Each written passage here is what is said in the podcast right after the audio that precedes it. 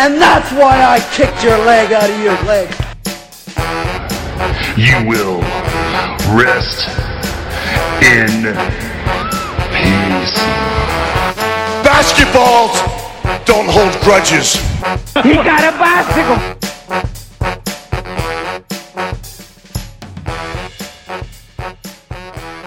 Hello and welcome to the WrestleCube.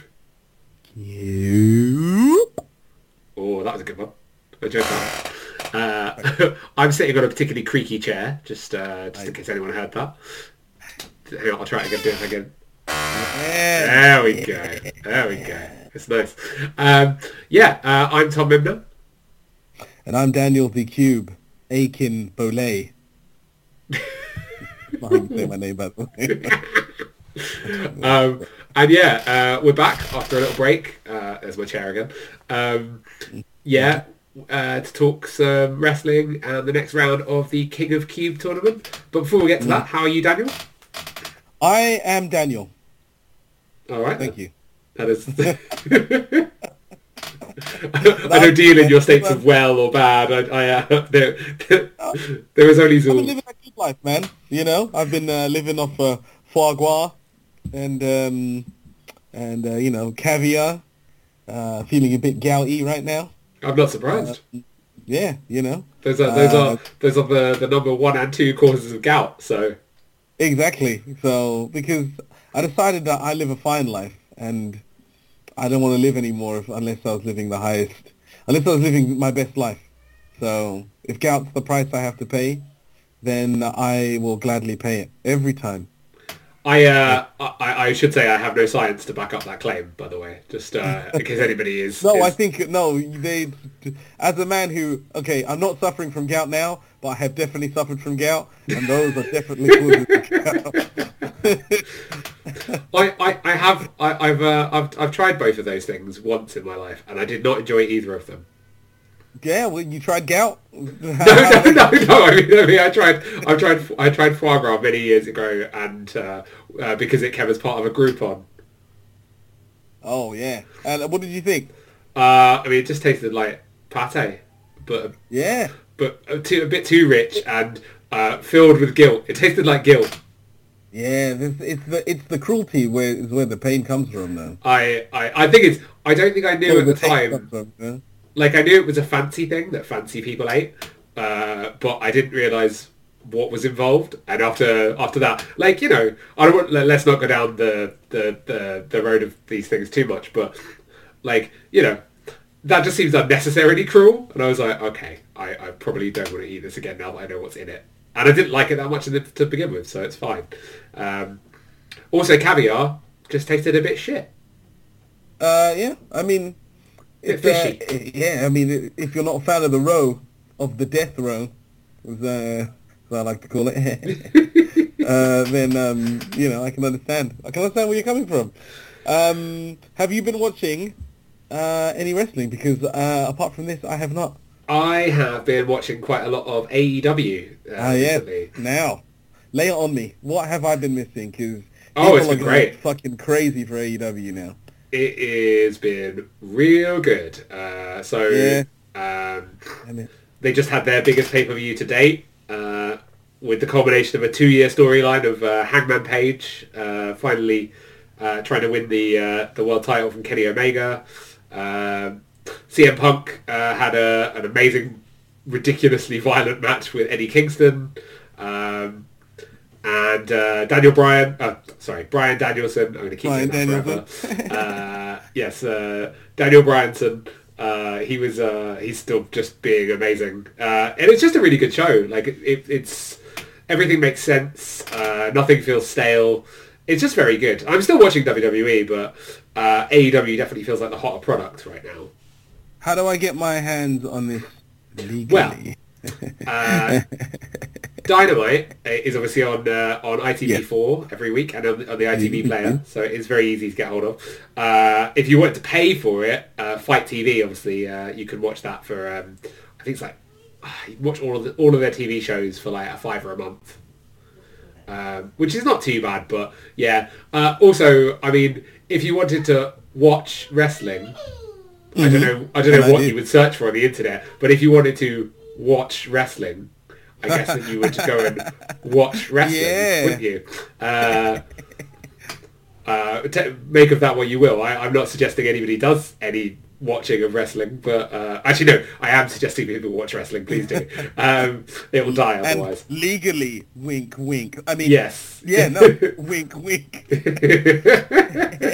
yeah. Um, but yeah, yeah, it's been really good. It's been really good uh, recently. Uh, definitely worth checking out. Um, and yeah, just a very solid product uh, overall. Lots of good stuff in there. Not very little that isn't excellent or at least pretty good. So yeah, yeah, highly recommended. All right. I will. Uh, I will be checking that out legally. Of Good, course, good. Good, good. Um, WrestleCube to do. Um, so today, though, uh, we are not talking about AEW uh, in general. We are talking about uh, the latest round of the King of Cube tournament. Indeed, indeed, Um, we are. It's the heavy hitters, really. I would say. Oh yeah, I'd agree. The heaviest of hitters. Yeah, so we're talking about Stone Cold Steve Austin versus The Undertaker.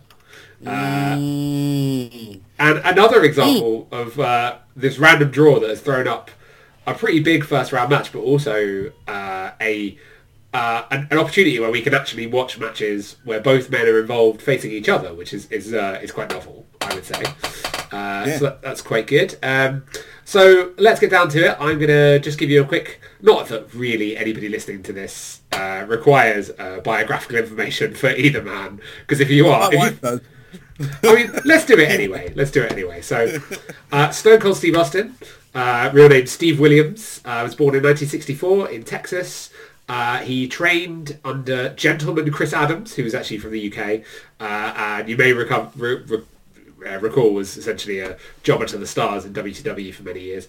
Um, he made his debut in 1989 in Texas for World Class Championship Wrestling uh, and worked in Texas and Memphis for a couple of years before ending up in WCW, uh, where he remained until 1995, uh, largely in a fairly mid-card role. He won the TV title, the US title. Uh, it's part of a memorable tag team with Brian Pillman, but largely was quite underutilized. Uh, you know, arguably one of the best wrestlers around at that time, and he was eventually fired by a FedEx because they had nothing for him. So he went on a brief but very memorable run in ECW before signing with WWE or WWF as it was then. Uh, and he debuted as a character called the Ringmaster with Ted DiBiase as his manager. It was awful. Um, Yeah. yeah. Uh, before transitioning to the Stone Cold character, uh, a character which evolved throughout 1996 and 1997. Obviously, his feud with uh, Bret the Hitman Hart being a big part of that. Um, and became one of the hottest stars in the business until he was almost paralysed in 1997 in a match against Owen Hart, which drastically changed his in-ring style. Um, obviously, the rest is pretty much, you know, as you'd expect. Uh, huge, the biggest star in the business uh, for, and uh, actually the most bankable star in wrestling history, uh, as terms of the biggest draw financially. Uh, he won his first of many world titles in 1998, big feuds with The Rock, Undertaker, Vince McMahon, obviously most obviously, uh, Mick Foley, Triple H.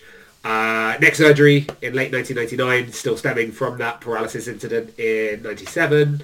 Took him out for about a year.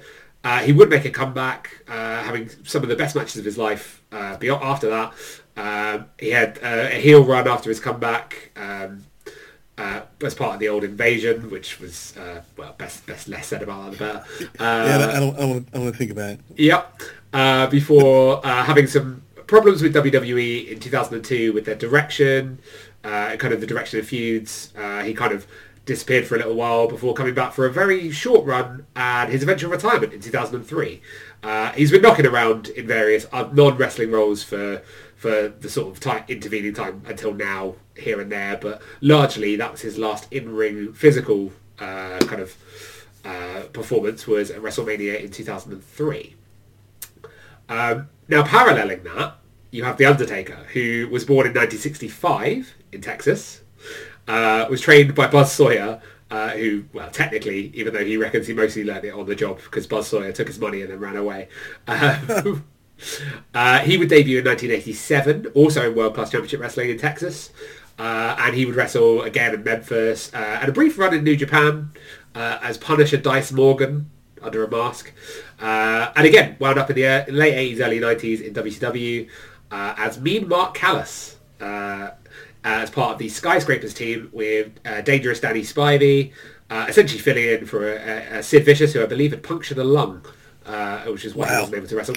Uh, and uh, then after that team dissolved, he had a short solo run before becoming the character that we all know and enjoyed him as uh, in WWF in 1990 uh, in November as The Undertaker.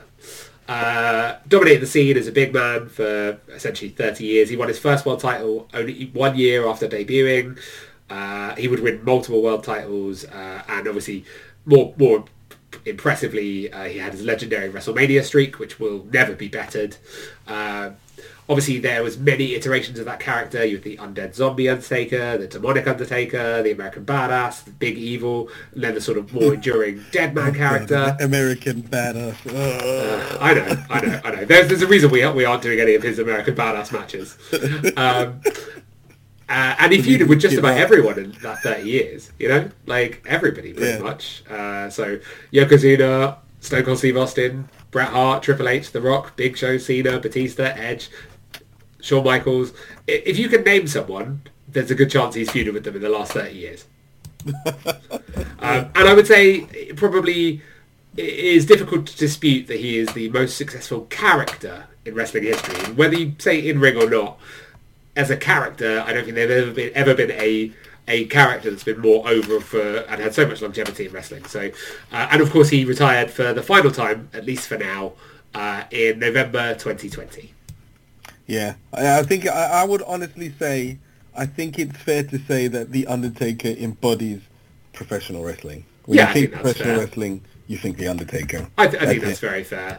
Beginning and end. Um, so yeah, so we sat down and watched four matches uh, in total. Indeed. Um, and I guess we could do the two matches against where they fought against each other first. Yeah. Uh, and I'll explain the reasoning for, for each match as we go through. Um, Yeah. So the first one was uh, Stone Cold Steve Austin versus The Undertaker from In Your House Cold Day in Hell in 1997. And yeah, uh, the reason I picked this though because I thought it would be nice to see him pre-injury uh, and in a match with The Undertaker, who uh, while The Undertaker was uh, in his first kind of probably first major run carrying a title for any great length of time. So I thought it might be quite an interesting look. Um, What did you think? Uh, uh, this, so this match, uh, was my notes I've got, more wrestling does not equal better. so it was interesting seeing Stone Cold do the do the wrestlings. I was like, wow, I, I haven't seen much of this. And um, to be honest, I don't, I, I didn't like it. I didn't like Stone Cold wrestling. I was like, this isn't, you know what? I don't tune in to watch Stone Cold chain wrestle. That is literally the last thing I want to see in life. So, um, I think the crowd in this match also, um, kind they, they seemed like they were huffing some kind of uh, sleeping gas or something. So the crowd was so sedate, so it kind of took it a little bit out of the match. But um, I should say, I should say, earlier on in that show, they had watched uh, Ken Shamrock and, and uh, Vader beat the shit out of each other, quite possibly for real. So uh, ah. that might have done it. So I was thinking that I was thinking, okay, maybe potentially there is another match on this card that has taken it out of them. But yeah, eh, yeah, the crowd was sedate. The, the Tombstone counter thing was, was super awesome. I really- enjoyed that a lot. Yeah, that was really cool. And yeah, and it was an interesting match, but um, I didn't enjoy it that much. I, um, but it was cool to see a healthy Steve Austin. He he sells a lot more. That's the thing. He sells a lot more. Um, he sells a lot more athletically, and I don't like it either. it makes him seem like a human being, whereas I just expect him to come out and do his redneck ass kicking thing and potentially fall over here and there. But seeing him do real wrestling unnerved me. It's strange, isn't it? It does feel a bit odd. like, ew. I, I had some notes on this, and I, I thought the the one thing that struck me immediately is that it was very strange because obviously this time period is before he's uh, megastar Austin. He's still Yeah. he's clearly over with the crowd, but it's not quite the same level. It was weird hearing the glass break, but then not Yeah. this massive ovation. It was very strange. That weirded me out. It was like, ah, and people were like, oh yeah, Stone Cold, whatever. Yeah, it, it was a little odd. Um, you could tell the presentation that was still evolving as well. Like his waistcoat Yeah. was not quite right. Like it was a bit too big. He Uh, looked like a stripper. Yeah, there was a bit of that in there, wasn't there? Which is, um, yeah. I was like, "Ooh." Um, and yeah, I mean that in itself was a bit strange. Um, I thought um I will say I know this is chiefly about the Undertaker and Stone Cold Steve Austin, but the Heart Foundation were really fucking cool here. By the way, yeah, yeah. I sat in the Right. front row kind of taunting I, him. I enjoyed that a lot. Um, yeah.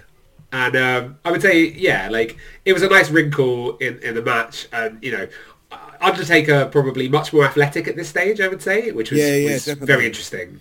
But it's funny because he is more athletic at this stage, but then um, later on, he seems he seems like he gets even more athletic the older he gets. Though. That's true. Yeah, Uh, it's like there was this late, late, late period where he was like, so there's this bit where he's quite athletic because obviously he's been doing the kind of undead zombie thing for a while. So at this point, he's able to actually do like wrestling moves again, which is great. Yeah. And then, so he seems much more athletic. And then I think he just got really injured over the next few years. And then Yeah. that whole American Badass era and quite a lot of like the next few years after that, he was just, you know, again, just a bit sluggish. And then he obviously must have recovered from quite a lot of his injuries because you had about a seven or eight year period in his later career where he just had this mad renaissance where he was just incredibly athletic. It was bizarre. There's clearly a point where he discovers jujitsu. Oh yeah, definitely, definitely. And it's before this. And then- sorry, it's after this. Yeah, so he clearly at some point discovered jujitsu and then starts doing triangle chokes and shit on people and stuff like that. And you're like, okay, you, you've discovered mixed martial arts. That's why that's why you kind of changed your, your style up and, and incorporating a lot more of these um, ground moves, which I think we see in one of the later matches actually. Uh, Yeah, definitely, yeah, definitely. I, I will get onto that later. I, I have a lot to say about that. Um, yeah, I thought this was was like a fine match, but you could see that. Yeah. Yeah, Austin is not quite where he would be, but it's interesting to see his style being quite different before the uh, the injury. I think it's it's interesting to see Taker when he's still kind of a bit earlier in his career, before kind of I would say he's not even at his peak here, really. Um, and it's just yeah, Austin's being far more methodical. It did take a while for this to get going, but I thought Yeah. also Austin had even then you could see the crowd were a bit sedated, but he- got them going again because he would go out and like Yeah. start getting into it with the uh, uh, with Oh, the brothers and stuff. you know. Also weirdly, I thought the crowd were quite into the Undertaker when he came out. Like like Yeah. initially, they were quite into him, which was was uh, was nice to see. Um, it was also a strange hybrid of what would be the kind of Attitude Era style with the interference and with the kind of bit of Yeah. brawling and stuff, but also that sort of new generation style from the kind of mid '90s. It's this weird kind of holdover period. It was very strange.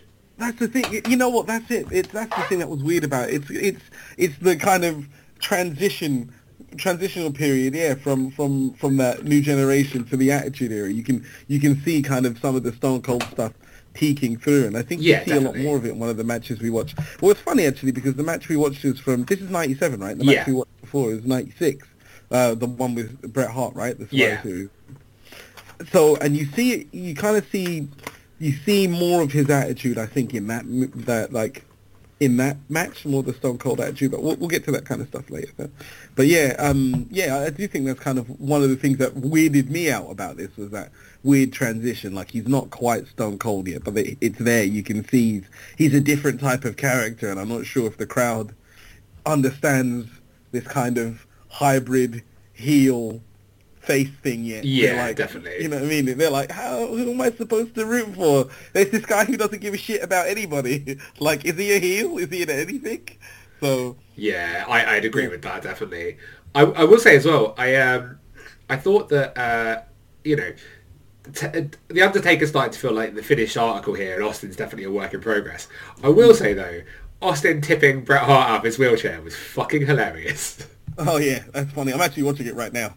I, re- I actually quite enjoyed that. Like, and I, it, I mean, it's not. There's no other circumstance where a man tipping another man out of a wheelchair should be funny. But this particular example, with the context, is it was actually hilarious. So, This is um, uh, one of the few times where we can enjoy that sight uh, with yeah, without guilt guilt. free, guilt free. And you know what? I, I, I watch it over and over again because this is where I'm getting it. I'm like, yeah, yeah, do it, do it. um, Hit that man. I don't know if there's much else to say about it really. I, I think it was a it was an interesting look at both men at an earlier period of their career, um, and it's a nice contrast point for the other match we watched with the two of them facing off against each other, which is um, from uh, an episode of Raw in 1999 in June, which actually was the highest rated uh, Raw quarter hour of all time, or the highest rated wrestling show of all time, quarter hour of all time on any show anywhere. Yeah, that's so weird. Um, I think just because the build-up, it was a period of time when the company was never hotter than that, and it's just, uh, yeah, it was obviously, you know, it was watched by something ridiculous. Like it did something a crazy rating. It was something like a nine point two. Oh yeah, yeah. This was this was the period when I think we were. By, by this point, I had given up. More, well, I hadn't given up on the on the w, WCW, but deep my subconscious had. I mean, I think I think we were. Let's see. This is June 1999. We would have been a year away from the Vince Russo, uh, Eric Bischoff, New Blood versus the Millionaires Club relaunch, and Oh, that yeah, we were getting there. that is a, that is less than a year away from the point where I think almost everyone gave up. Yeah, like by now we were hanging out at school and going, man, there's something not right about this show. yeah, yeah. there's something going Yeah. on here. Even as children, we knew that there was there was something not right with WCW. something has gone wrong. Yeah.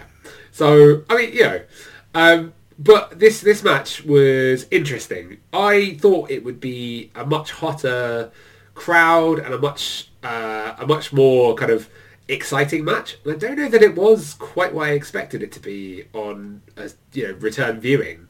I don't know. What did you Yeah. think? So I mean, I agree with you. Once again, I've got one of my notes is Austin looks like a stripper, uh, and the crowd is super, super high for him as well. Um, so I was like, I, would, I wouldn't say this is the height of his popularity, but this is kind of the po- point in time where people around the world were starting to be like, wow, you know, people that hadn't been wrestling fans um, were starting to really um, get into uh, the Attitude Era and. Uh, I, I guess I feel like it's from when. When was the whole Mike Tyson punching uh, Shawn Michaels thing out? Was that Mike? That 97? would have been a year prior to this. Yes. So I feel like that was kind of like what really kicked it off and became like, you know, people were like, hey, what, Mike Tyson's punching who now?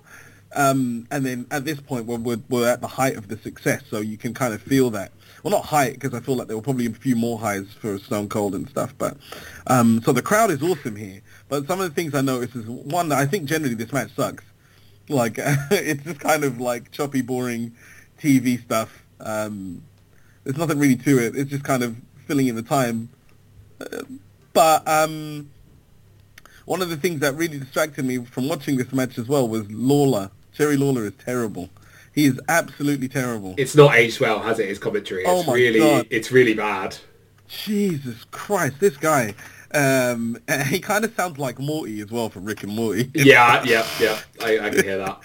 And um, Jr. is uh, a fantastic in this. He's a pro. Like he, there's a point where he's explaining the whole story, and because they know they've hyped the shit out of this episode of Raw. As you said, it's the highest rated one. So he's explaining exactly what's happening. If you haven't been watching the show, here's who these characters are. Here's where they are. This is why they're fighting. Blah blah blah. So I thought that was a really cool thing um, um, to notice. Um, but yeah, the match itself is just kind of um, some punchy, punchy, time-filling stuff, and I think uh, the main point of this match really was just for the for the for the the title thing where um, yeah, definitely. where Jr. goes super Saiyan and just jizzes all over himself, screaming about the rattlesnake. I, I just I just I mean- imagine his hair turning blonde and and an aura around him. He's like, "Oh, rattlesnake! Rattlesnake!" Like, someone needs to. I will say that pop though for the for the title change was fucking mental. It was great. It was fantastic. Yeah, I will, I will say that. Um, uh, yeah, this this is um, this is not the greatest uh, Stone Cold nor uh, Undertaker match. It just reminded me that I don't think their best matches came against each other. Yeah, I, I think I would very much agree with that. I'm watching both of these, and especially with the other two matches we watched, it definitely definitely feels like neither man kind of. I mean, they both come out of this. You can tell they're both massive stars, and you know, uh, like I don't think either of them were in the best physical condition at this point. Like Taker, I thought looked a bit sluggish. He's banged up. He had a bit of a gut as well, which is I don't, Yeah. don't remember. Uh, and Austin was obviously a bit limited as well by his. You could tell. I mean, he can still do the punch kick thing, and it's great. But he just doesn't. Looks like he's lost a step from the previous years. Yeah. But because the company was so hot, I don't think it, any, we noticed at the time. But looking at it in isolation, it's it's not a great match. It's it's kind of plodding in places, to be honest. Yeah. Like it makes sense in the context. Like wh- when we were watching the show live, that this the quality of this match does not matter. No, no, absolutely. You're so hyped to watch Stone Cold and uh, and uh, Undertaker go against each other in a title match on Raw that you don't really care what the quality of match is, the quality of the match is. You know, you're just kind of in awe of the moment. Yeah, definitely. Um, and the pop as well is amazing. That was the main thing. But rewatching it, this is not this is not a match that they that they planned to be watched over and over again. no, So no. um, yeah, um, but it, it's one of those things because I mean, since we're kind of assessing the um, assessing, I guess the um, I don't know greatness of both wrestlers. One of the things that you get from all of these things is just how big how big stars these two are yeah, is what definitely. you get from these matches. It doesn't ne- not necessarily um, a uh, showcase of their wrestling ability, even though even though we I didn't enjoy um, either of these matches, they're still great professionals. They still know exactly Yeah. what they're doing. You know what I mean? Like it's it's they're both flawless performances, regardless of whether you think they're entertaining or not. I think they're um, the both. You could see in both of these matches that both of them, and even more so this second one, uh, their ability to kind of manipulate the crowd is Yeah. it's second to none. Really, I don't think there Yeah. is. You'd be hard pushed to find another pro wrestler, you know, anywhere in history who would be on the level of these two at being able to just just the little things when it comes to the crowd. I mean, I said, technically probably not a great match, but they did so much with being able to to get the crowd going with by doing so little. It was it's a masterclass, really. It's just not it's very great- good to watch. Because if you compare it to the last match where they're actually doing all sorts of stuff and they're wrestling and they're doing moves on each other and shit and they, there's, you know, uh, holds and reversals and all of that kind of shit. And in this match they're basically just punching each other and they Largely, get the same yeah. effect. In fact, they get a better effect it's true. in the It's true. match uh, from doing less wrestling. Once again, as I said in my notes for the first match, more e- more wrestling doesn't equal better. It's true. It's true. I, anyway. I will say, I know it's not really important, but uh, I'm going to say it anyway. Um, there are two things that uh, I noticed when The Undertaker walked out first. One, I remember as a kid really enjoying uh, the gear that he had on at this time, like the uh, sort of slightly demonic. Uh, Oh yeah, yeah. It doesn't look as good in retrospect, like with with the hindsight. It's, It it's not it's not cool at all. He's just he's like essentially wearing a shit uh, tank top. Yeah. I was say, it looks like when you go to Sports Direct and you're looking for like a, a workout top and all they got is this weird shit with loads of stuff printed on it. What the fuck is this? Might as well say tap out on the back Yeah, exactly. Yeah. like, or no fear. no fear. That's exactly, exactly what it looks like. I, I also in, in better news for his appearance here. I will say I did I did uh, I did get an immediate kind of uh, flash of nostalgia when I saw the Winged Eagle uh, title belt because God, that's a beautiful title. Oh, it's not yeah, quite love- as good as love the that. '90s Bret Hart one, but it's it's it's still pretty lovely. It's yeah, it's really nice. Oh man, it's, at some point I'm gonna buy a, a, a the most expensive replica of one of them mother, uh, motherfuckers that I can afford. I, I, I'm, ugh, ugh, can't wait. Oh, It's just lovely. Um, cool. Okay. Well, I think we should move on to the other two matches because um. I'll explain my reasoning for this because I picked these matches on the basis that it was good to see the two guys facing off against each other, but I thought then it would be interesting to see a couple of matches that are not not hidden gems as such, but kind of maybe maybe less well remembered, but actually brilliant matches to watch uh, that kind of showcase what both guys can do at their peak. Um, Yeah. And kind of and putting them in there with, at the time, arguably the best wrestler they could have had a match with Yeah, yeah. because I think there's a there's something to be said for both Angle and Hart at this point, uh, the relevant points that they are kind of the you know th th- probably the the best wrestler in the company that either man could have faced off with uh, at that point. So i i- you know, kind of I think there's a good parallel there between the two matches. Um, I guess we should probably do them chronologically. So we'll talk about the Okay. uh, Hart, Bret, Bret the Hitman Hart versus Stone Cold Steve Austin from Survivor Series '96. Um, again, uh, not a forgotten classic by any stretch. I mean, it, it is a classic, but it's not forgotten so much. It's just that I think it's overshadowed by that WrestleMania 13 I Quit match because of the Yeah, yeah. iconic nature of uh, of Stone Cold Steve Austin with the blood on his face and the sharpshooter, you know, refusing to give up and all that. You know, it's kind of Yeah, yeah, exactly. yeah.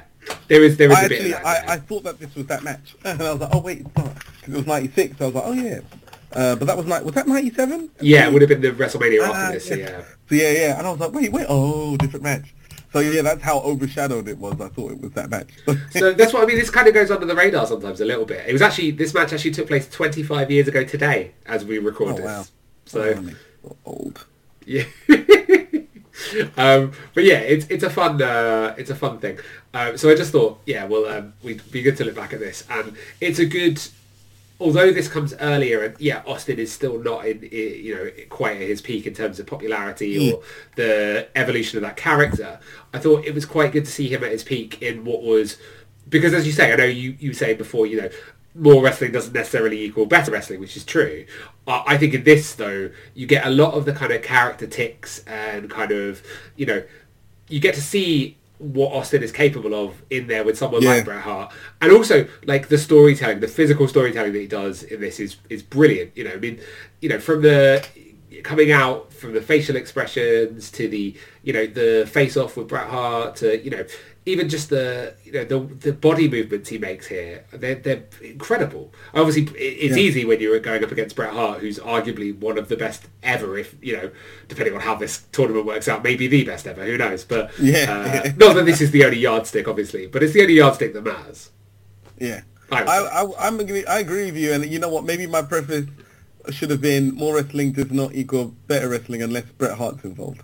And I- I- I agree. Does equal, does equal better I think he's the exception to the rule though, because it, you'd be hard pushed to have a bad match with Bret Hart. Yeah. I mean, it's he's he is one of the best of all, the greatest of all time, uh, and certainly in ring. You can debate the other aspects of his character, the rest of it, but in ring, there are very few on his level ever. Um, Yeah. So I thought this was really good though for the most because it, moved uh, again. It was a bit that sort of hybrid between the Attitude Era and the New Generation Yeah. again, but It starts real slow. Yeah. Real slow. I liked that though. I enjoyed the slow build. I, I, you know, it, Slow build it- is good, Yeah, But but it can what- be. once he got going, like it was frenetic. Really, Yeah, you know, yeah. it was really, really back and forth, and you know, Austin milking the crowd all the way through it. You know, and just I don't know. It just felt they told this really nice story of like Bret getting, you know, obviously having the ring rust and you know having to pull out lots of unexpected different moves from his like massive arsenal of uh, of maneuvers that he's got, you know, stored away that he can pull out, and then towards the end, Austin getting more and more desperate because he thought he'd have him beat.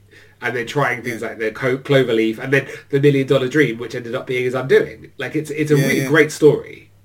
That was um I love the ending to this. I love when matches just kind of end like that. You know, it was really cool. I, I love when you don't have to have like 15,000 um tombstones and uh And this you is know, more impactful, I would say. finishes 800 times for a match to end. You know what I mean? Like It's true. quite I- cool. it, I would say this is more impactful in a way because it shows you're telling a story with the finish in a way where you're saying, okay, well, this guy has outsmarted this guy. And then you could see Austin fucking fuming afterwards, but not to the point where he was going to go and attack Bret Hart. He was just pissed off at himself because he, he essentially beat himself. Yeah.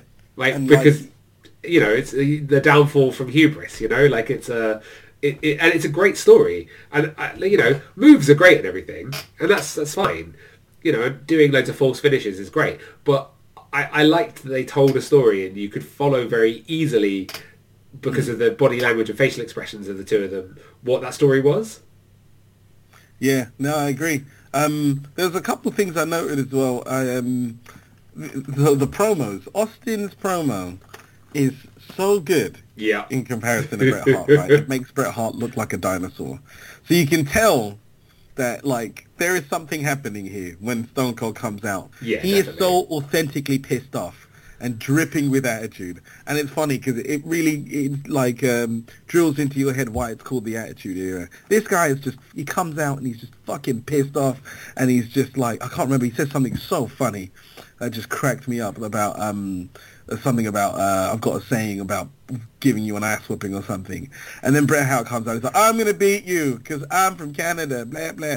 And it just like you can tell that something is different here between Yeah. these two guys, and and something is changing. But then you go out into the ring and you see the two stand there, and Bret Hart is he, one of the things about I, I always find funny about Bret Hart is he projects heel in the ring. Oh, because he's a cocky fucker.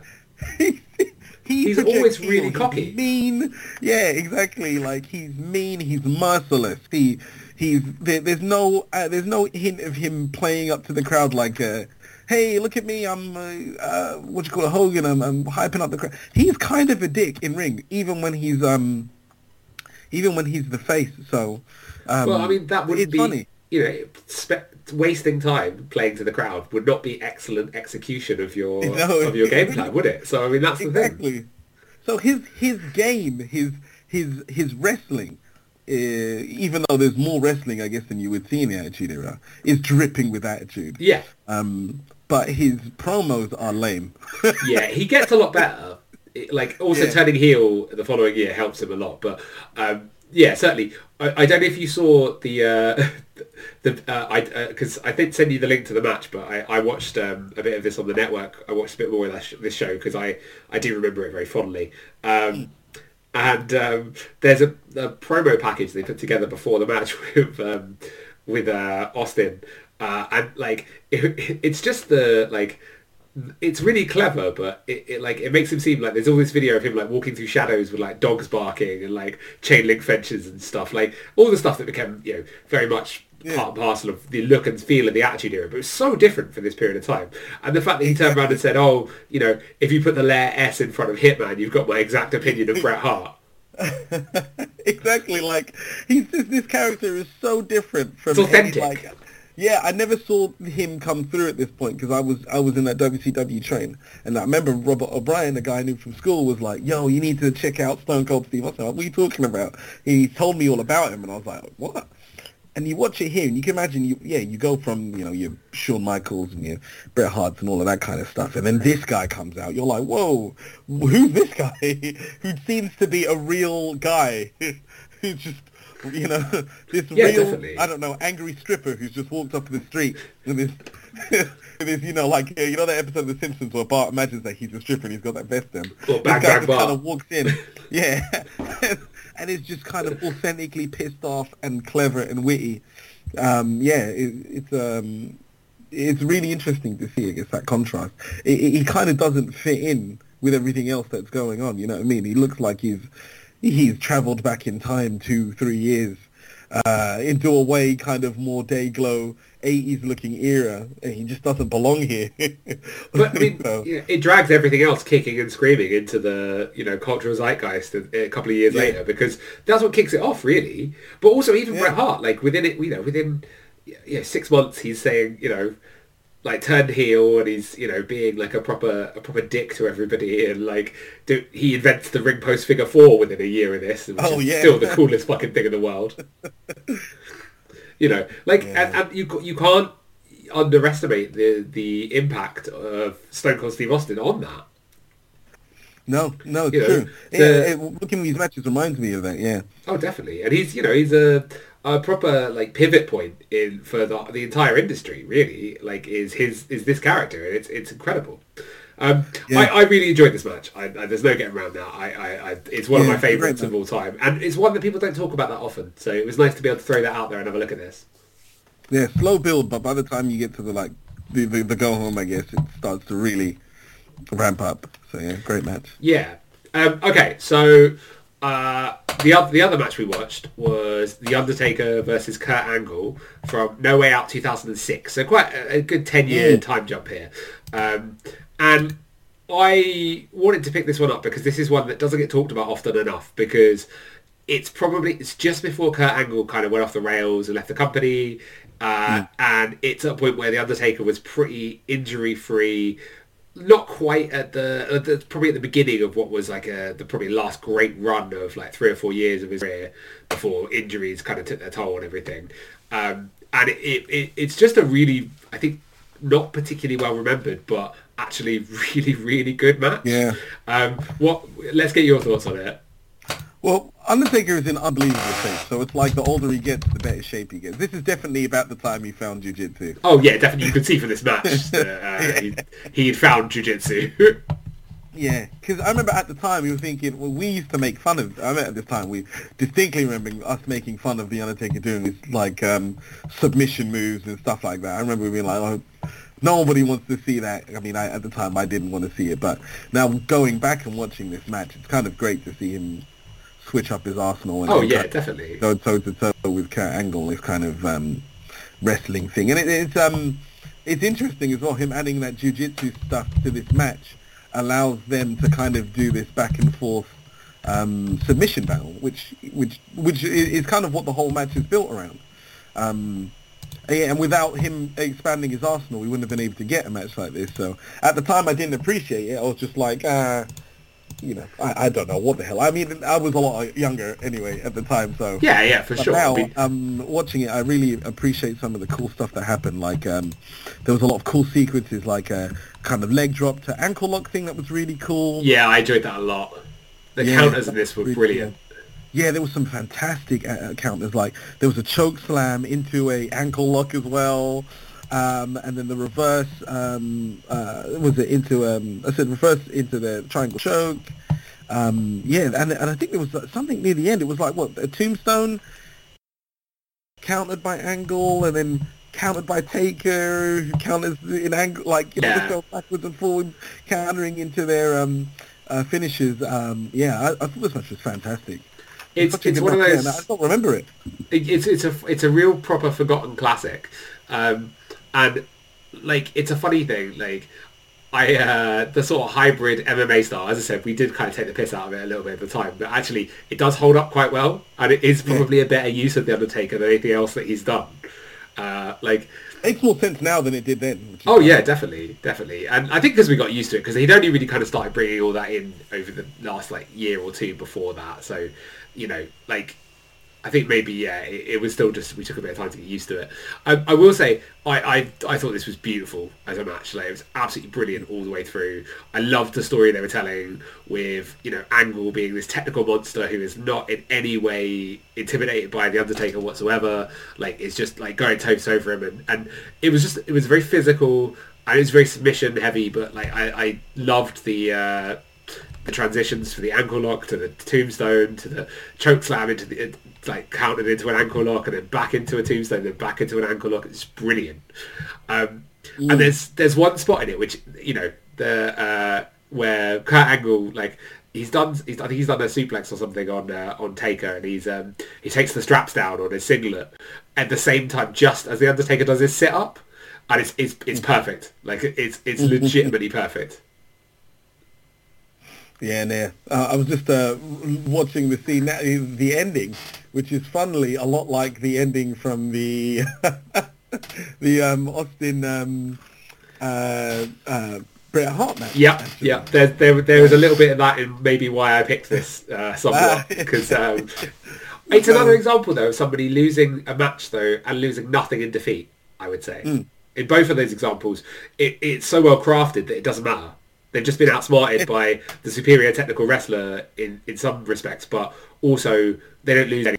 They come out and they, both Exactly. both guys are pissed off after the match, and it's yeah, it, it's it doesn't matter. you got outsmarted by someone of, of it's like you are of you you're just a, a shade below him this time it's not like oh no you will suck forever you you've lost clean or whatever you're Yeah, for sure. him now kind of thing so yeah i think it was a, a good way of doing it um it's funny seeing that big gold belt as well like uh i think um uh, what this was the world heavy like what was the title situation at the time because at this So- point I was starting to check out because there were so many titles and everything was weird, and they had the brand split and all of that. Right, that was around. the Yeah, so on SmackDown they had out. the SmackDown had the big gold belt as the world heavyweight title, and then they had the uh, the WWE title on Raw, which I think at this point Oh, so this would have been 2006. I think it would have been the big, the spinner belt. I think. Oh Lord, yeah, I, believe. definitely out at this point. I believe. Because that they had that then until 2013. Oh my, Uh, goodness, it's that long. I that belt made me want to throw up. It, Yeah, yeah, it wasn't great. Uh, that, that whole era was it the ruthless aggression era. There's so much great wrestling in that period of time, but I just couldn't deal with. yeah, I often find that era is a little bit too Benoit heavy for my liking as well. Like it's just difficult to watch again because it is. He was very central to that, and and it, He was, he was yeah. very good until he went insane. So Yeah, yeah. Or did he go insane because he was very good and uh, his style was untenable for the human body? Little bit of column A, little bit of column Yeah, I think so. I, yeah, yeah. It, it, it's, it's, it was, yeah, yeah. Um, but yeah, I, I mean, this was this was one of those matches that I, I would happily go back and watch all the time, and I think everyone should go back and watch it. It's just really good. The angle slam through the announce table was beautiful. Yeah, that was really Uh, cool. The only the only down point to this is the slightly botched uh, belly to belly off the top rope where it looked like the Undertaker died. Yeah, like, He landed directly ooh, on his head. That was guys, that was a that was a bit of a botch, but I mean it's such a small thing, and they they recovered it so quickly that it didn't really matter. Um, I will say the Undertaker could have done with dyeing his hair a bit better. It was very ginger at this point. I mean, isn't he ginger? He is, but like he dyes his hair black all the rest of the time. It was just very. It was just just it's like he couldn't be know, you bothered. know? I think he was just he was just wanted people to see the real Undertaker. This is me. This is The real undead zombie MMA fighter. Sim- simply Mark, the undead zombie MMA fighter biker.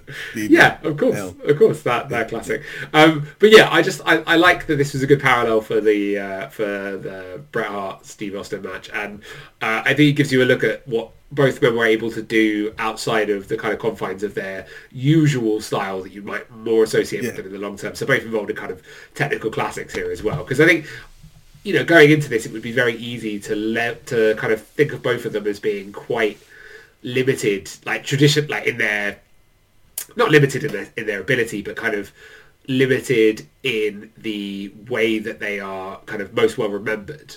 I suppose uh, you would think of Stone Cold Steve Austin as being very kind of punch kick heavy for reasons that you know for medical reasons and the rest of it. That's what his style had to be. You think of the Undertaker as being kind of a brawler and kind of you know a big man, but both of them are actually technically quite proficient, and it's, I think it's Yeah. quite good to be able to see that other side of them as well.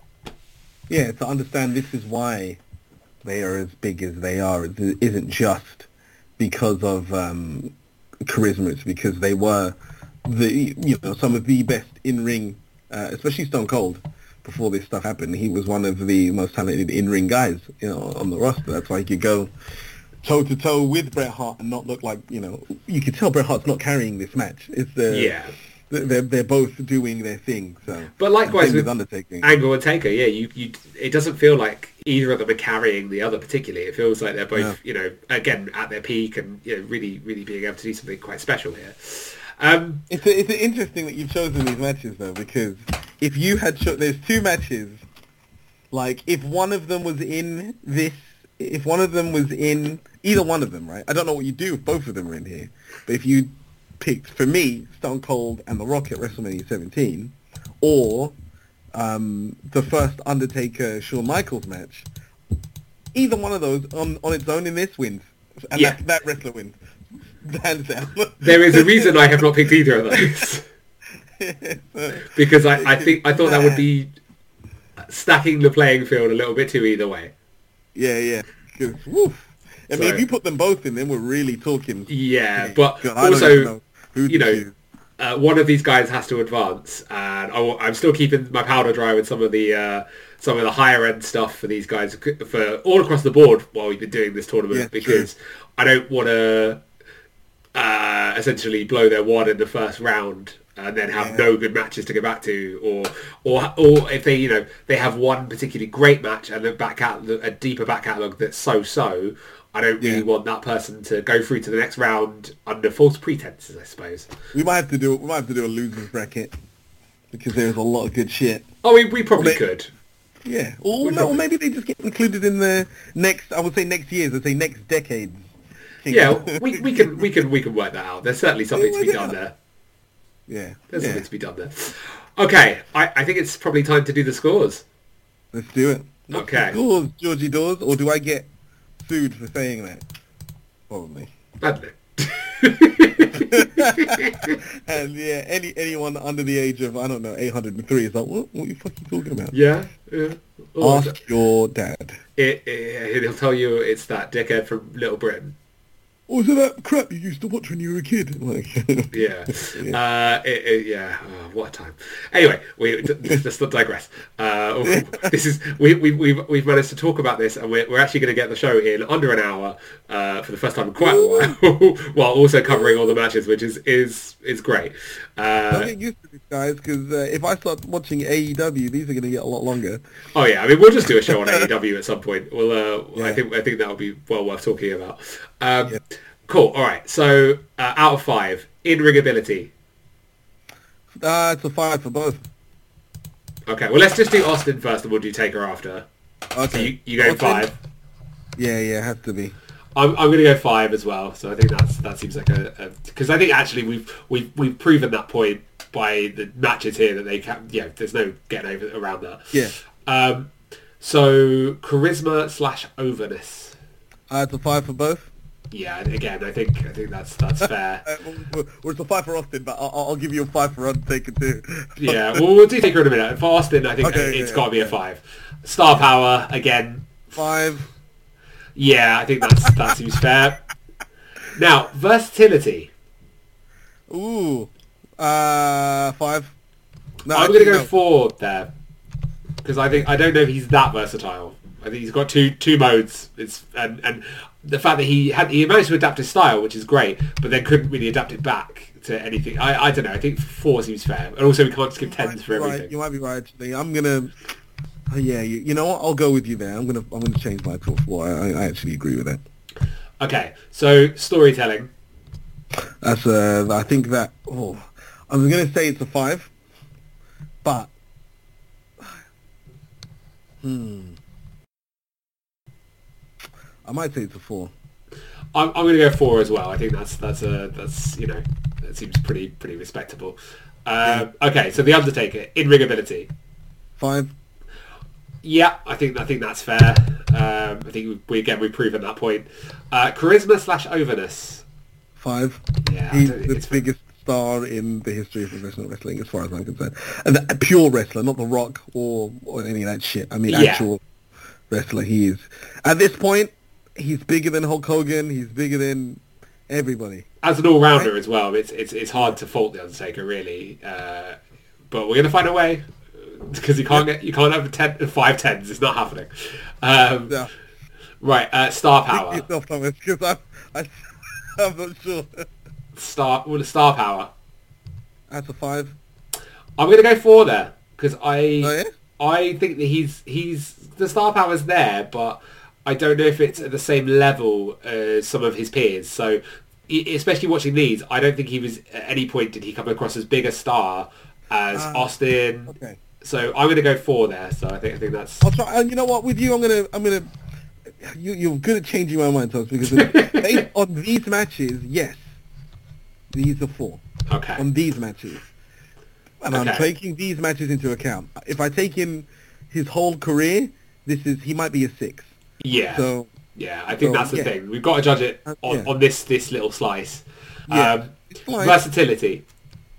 Uh, then yeah, based on these slices, uh, I think he'd probably also a four then.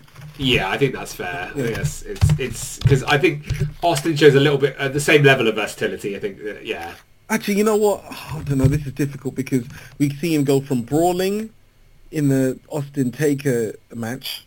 We see, um, yeah, we see the brawling there in those two matches. Well, the first one is more of a wrestling slash kind of brawler, um, you know, uh, big guy. Yeah. Uh, second match, nothing but brawling. Third match, technical show showcase. So I'm gonna have to go with a five, I think, for versatility. okay, and that's that seems fair. I'm going to stick with the four, but I I, I, I can see your, your point there. I think that's that's totally fair. Hmm. And then storytelling. Um, so based on all of these matches, he or, or the ones we watched here, Yeah, dude. Oh man.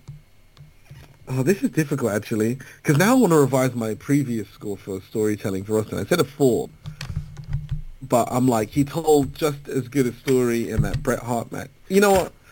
Ah, this is so fucking difficult. All right, I'm going to give the Taker a four. I'm also going to give him a four.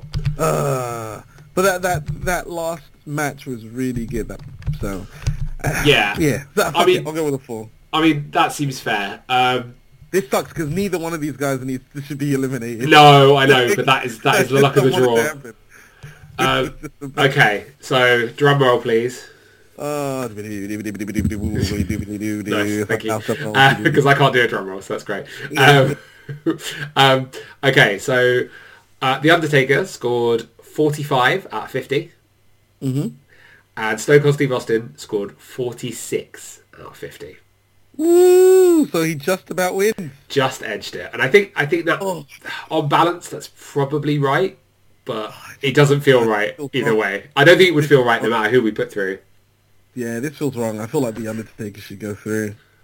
It this feels wrong. But that Feels I. I don't know if I, I, I don't know if I, I feel like he should go through too but I'm also a bit like I if we'd done it the other way I don't think I'd feel I'd feel I'd feel the same if we didn't put Austin through Yeah, and the only score I would change would just make it a draw with storytelling.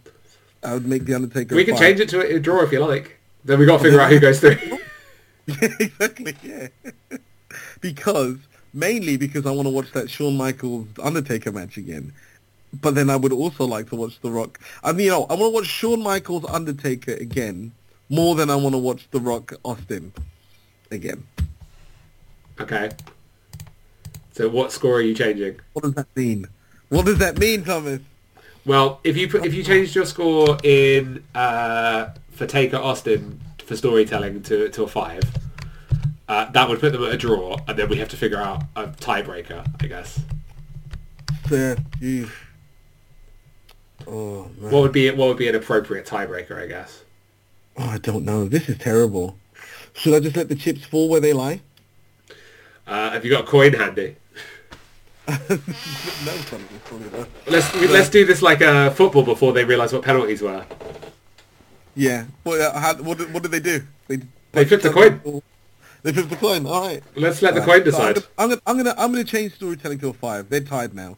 It's 46 each. All right. Okay. Yeah. I'm gonna flip a coin. I've got one in my hand. Okay. Okay. So Heads uh, Undertaker, tails um, Stone Cold. yeah. So heads Okay. Undertaker, tails Stone Cold. Okay, let's do it. It's heads. So it's the Undertaker. Yep. There you go. Okay. You know what? I'm pleased with this.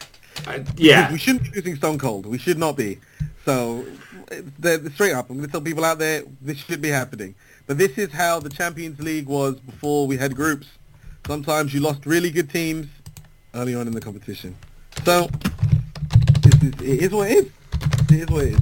But Well, I think I- we can be happy with this, that The Undertaker is... I mean, to The be fair, we is- you know we've eliminated people. You've got to remember we eliminated uh, the Rock in favour of Chris Jericho in an earlier round. I mean, it's not like it's uh, you know. I think this is this is this is fine.